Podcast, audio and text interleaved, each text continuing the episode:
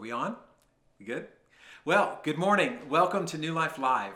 We are so glad that you're here with us this morning. And first of all, can we just talk about the, the elephant in the room here today? Um, it's this toilet paper. The struggle is real. Who would have ever thought that this would be the most sought after commodity at the grocery store? Good luck finding it. Um, but seriously, we, uh, we're in a very uncertain and, and unprecedented time that we're living in right now. And um, can I just say to you, all the more reason to lean into God. So, as we've been in a sermon series over the past several weeks called Invisible War, we've been exposing the reality that the fight that you think that you're in is not necessarily the fight that you're in. And so, so yes, you know, we need to be diligent and careful not to spread a virus, which is um, why you and I are here um, online today. But the real virus that can spread and infects our hearts is fear. And that's what I want to talk about with you today and to help you with as we lean into to God's word. At the beginning of every year, I always ask the Lord for a word for, for that coming year. And um, I, I encourage many of you guys to do that as well. I know many of you shared with me even some of the words that, that God gave you. And you may remember my word for, for 2020 was prepare for the unexpected. Um, how many of you know that it's very difficult to expect the unexpected? You know, we never we never get to um, an unexpected time and say, "Oh, I, I expected that," right? Um, so, can I just admit to you, I certainly did not see this coming, and um, I want to encourage you in this. God did and He's good and He's faithful. And uh, the Word of God says that He won't leave us or forsake us. And I want to encourage each and every single one of you, whether you're a part of our, our church, you're watching online, or you're just checking us out, um, I, I just want to encourage you that He has a redemptive plan in the midst of what we feel is, is chaos. And so uh, John 14, 27 says, Peace I leave with you, my peace I give you. I, I do not give you give to you as the world gives. Do not let your hearts be troubled, and do not be afraid. So the question that we all deal with at times like this during a crisis is this: What are we supposed to do as Christians in unexpected times, in times of um, that we're fearful? Are we supposed to act like nothing is happening? We're supposed to just not worry about it. We're supposed to just put our, our heads in the sand?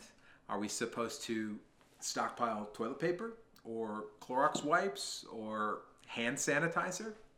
The, the real question is this how should we be responding as a church in times of crisis? And so before we open up God's word today, I just want to take a moment wherever you're at today. Maybe, you know, I'm here in my kitchen, you're maybe in your car, you're on the phone, um, you're in your bed you're in your living room, maybe you've got some friends gathered around with you right now, if you just take a moment with me and, and join me in prayer. Lord Jesus, I pray that you would give us faith that would um, that would rise up over the fears in our culture that we're surrounded with today. God, I pray for peace that surpasses all understanding, even in the midst of what's on the news and the things that are going on. Uh, we our hope is in you, and in you alone. And so, Jesus, we thank you. I pray that this this time that we have together would be encouraging for each and every single person that's tuning in. May you be glorified in Jesus' name. Amen. Amen. So, how do we be the church in fearful times? Uh, I've got a few points for you. The first one is this uh, be the light. Be the light. Matthew 5 14 says this You are the light of the world. A, a, town built on a, on a hill cannot be hidden. Neither do people light a lamp and put it under a bowl. Instead, they put it on a stand and give light to everyone in the house.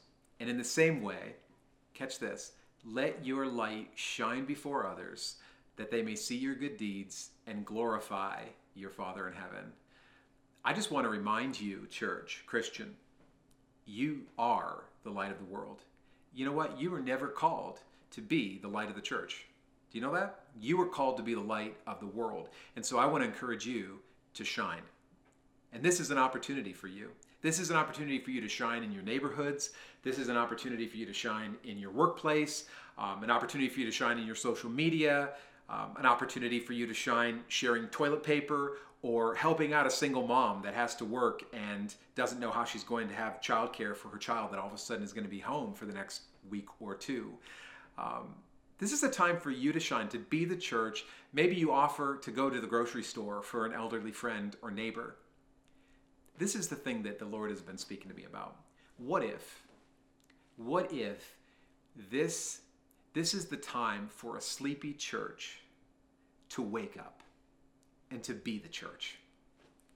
Like, what, what if this outbreak really has actually opened up opportunity for you and me to be the church? Opportunity to, to operate in faith rather than fear, opportunity to to operate it and, and be sacrificial rather than operate in selfishness? What if it's an opportunity for you to be different rather than just more of the same? Or an opportunity to shine your faith, not only on Sundays, but, but every day? Because here's what I will tell you during times of crisis like these that we're in, you, you're, you're faced with this question Where is my hope? Because people all around you right now are afraid, filled with anxiety, filled with uncertainty, and they are looking and craving hope. And they don't know where to find it. Hebrews chapter 6 verse 19 says this, we have this hope as an anchor for the soul. As an anchor that is firm and secure. I love this. Let me say it one more time for you. We have this hope as an anchor for the soul. I'm wondering now and I want you I want you to wrestle this to the ground. Is your hope in God? Is it an anchor for your soul? Is your hope an anchor for your feelings or your emotions or, or your anxiety? And, and let me just say it. Is your hope in God stronger than your hope in hand sanitizer? Because, church, you have an opportunity that is literally served to you on, on a platter and it is this to show your world where your hope comes from. So shine and give them what you have. Show them what hope looks like in your life. The second thing is this stir up your faith. Stir it up. 2 Timothy chapter 1 verse 6 says this, "Therefore I remind you to stir up the gift of God which is in you." through the laying on of my hands. And then he says this, the next verse For God has not given us a spirit of fear, but of power and of love and of a sound mind. Now, what Paul is reminding his son Timothy is the same thing that I want to remind you of. It is your responsibility to stir up the gift of God that is in you. And you can either be stirring up fear or you can be stirring up power, love, and a sound mind. And I want to encourage you today, wherever you're at right now, wherever you're tuning in, is to choose to say today that fear is not the boss of you, that you do not have to believe everything you think, that you have been given power and love and a sound mind, which means that fear has no hold on you um, unless you let it. So, what are you stirring up in yourself?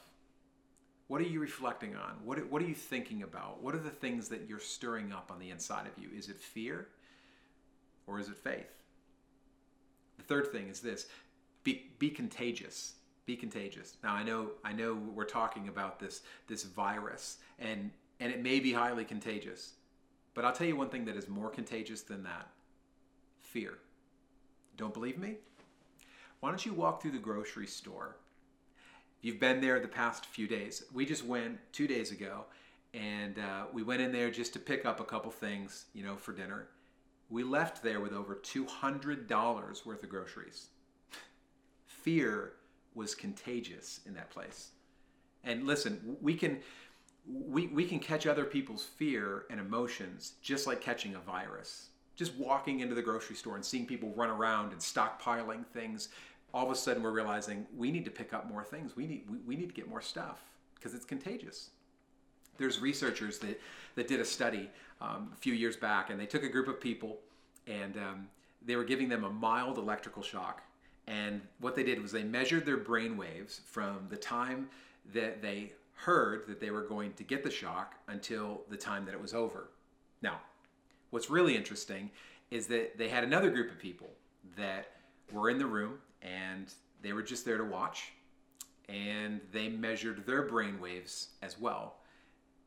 And even though they weren't getting the shock, they experienced the same fears as the people that were getting the shock. And so the researchers concluded, they said um, that just seeing people's fears is enough to make us afraid. And I think in reality, like you and I, you and I just know that's true in life. Like you, you can watch the news and all of a sudden you just find yourself in fear. But did you know that faith is contagious? That, that joy is, is contagious, that hope is contagious. Which is why it's so important, even during times like this, why it's so important why we kind of pull together this, uh, this New Life Live and live stream. Why? Because more, more important than ever, you need to stay in community during times like this. You need people around you that are, that are reminding you of hope and faith. And more than that, you need to be a person that spreads hope and faith to those around you. And my prayer as, as your pastor is, is that the hope that you have in God is even more contagious and spreads even more faster than, than any virus could ever spread. So I want to encourage you, church, be contagious in your hope. Be contagious. Uh, number four is this be courageous. You can look all through Joshua chapter 1, and there are phrases, time and time, it's riddled with phrases like this Don't be afraid, uh, don't be terrified, be strong and courageous. Don't be dismayed. It's almost as if God knew that Joshua, much like us, needs need to be reminded over and over and over and over again that he's still on the throne. Because having courage doesn't mean that there's an absence of fear. Having courage doesn't mean that we just throw caution to the wind. It doesn't mean that we just dismiss wisdom. Having courage means this that we are called to do the right thing, even if we're scared. So I want to encourage you, church, during times like this, unexpected, fearful times, be courageous. And as a Christian, you were born again for times like this. God ordained you for times like this to shine and to be courageous in the presence of trouble. So fear, fear can paralyze you from moving forward, but faith sees an opportunity and then starts to move forward even if even if you're scared. So lastly, I want to leave you with this. Set your mind on things above. Colossians chapter 3 verse 2 says this, set your mind on things above, not on earthly things. And we said last week in our in the in the message, don't believe everything you think. In other words, you don't have to react to everything that you think. Why? Because the real battle that you're facing, the real viral attack that we're that we're facing in this pandemic is the battle for your mind. Philippians 4 verse 6 says this, do not be anxious for anything, but in every situation, by prayer and petition, with thanksgiving, present your requests to God, and the peace of God, which transcends understanding, will guard your heart and your mind in Christ Jesus. So I have a little object illustration for you this morning, um, and I have these, these these ping pong balls in this this glass vase, and um, what, what, if what if each one of these represented um, a worry or a fear in, in your life? Um, as, as I kind of look at each one of these, what if they what if they represent like infection or, or your health or your, your financial fears? anxieties and, and worries and things like that again. Um, now, I, I, I want you to look at verse 6 again, and this is what it says. You'll notice that it does, it does not simply say, stop worrying, don't be anxious about anything, stop thinking of, about it, stop, stop hoarding toilet paper, right? There's actually, if you look in verse 6 of Philippians chapter 4, um, there's a big but that follows it. Pun intended. Um, Paul says, but in every situation, including this situation, yes, you betcha, including this situation, he says, present your requests to God and put it before Him. And the Word of God says that, that, that, that this peace, His peace, which transcends all understanding, His peace, which, which doesn't make any sense given our, our given culture and, and, and everything that's around us and swirling around us right now, His peace that um, is the good news that flies in the face of the world's news. The Bible says, will guard your hearts and minds in Christ Jesus. And so it is that, church, it's that, that will truly protect ourselves from the virus that wants to keep us paralyzed and, and in fear. And so, in, in all of the precautions that you're taking to protect you and, and your family from the coronavirus, can I implore you, please make sure that you are protecting your heart and your mind from fear. So, how do we do that? What, it, what does that even look like? Now, this is why I brought this illustration up here, because this is kind of what it looks like. um, how do we protect our hearts from fear? Now, how, how we do that is not by, by trying to go in and take all these things out. It's not trying to act like uh, these things don't exist or that um, uh, it's all in our head and, and, it, and it's not real. Um, we actually do this as we simply fill ourselves up with the Word of God. We fill ourselves up with God. We keep reminding ourselves of the things above. Um, set our set our minds not on earthly things, but but on things above. And we keep filling ourselves and reminding ourselves that God's still on the throne. That this is not the end. That this too shall pass. That this is not all that we're that we're experiencing right now. Now, see that they went everywhere. Um, anyway, here's what I would encourage you to remind yourself and fill yourself up with the word of God. Why? Because 1 John chapter 4 verse 18 says this, perfect love casts out fear. Perfect love casts out fear.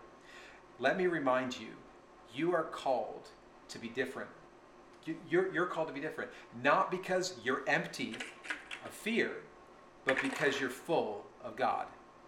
And if we could get that and, and not say, oh, I just need to root out the fears, I need to take them out, I need to act, I need to put my head in the sand like nothing's happening and, and just act like everything's fine.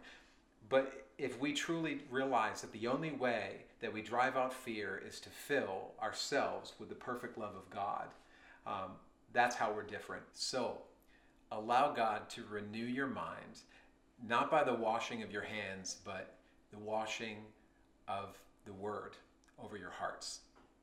Amen? So let me remind you that you are called to be different. Not because you're empty of fear, but because you're full of God.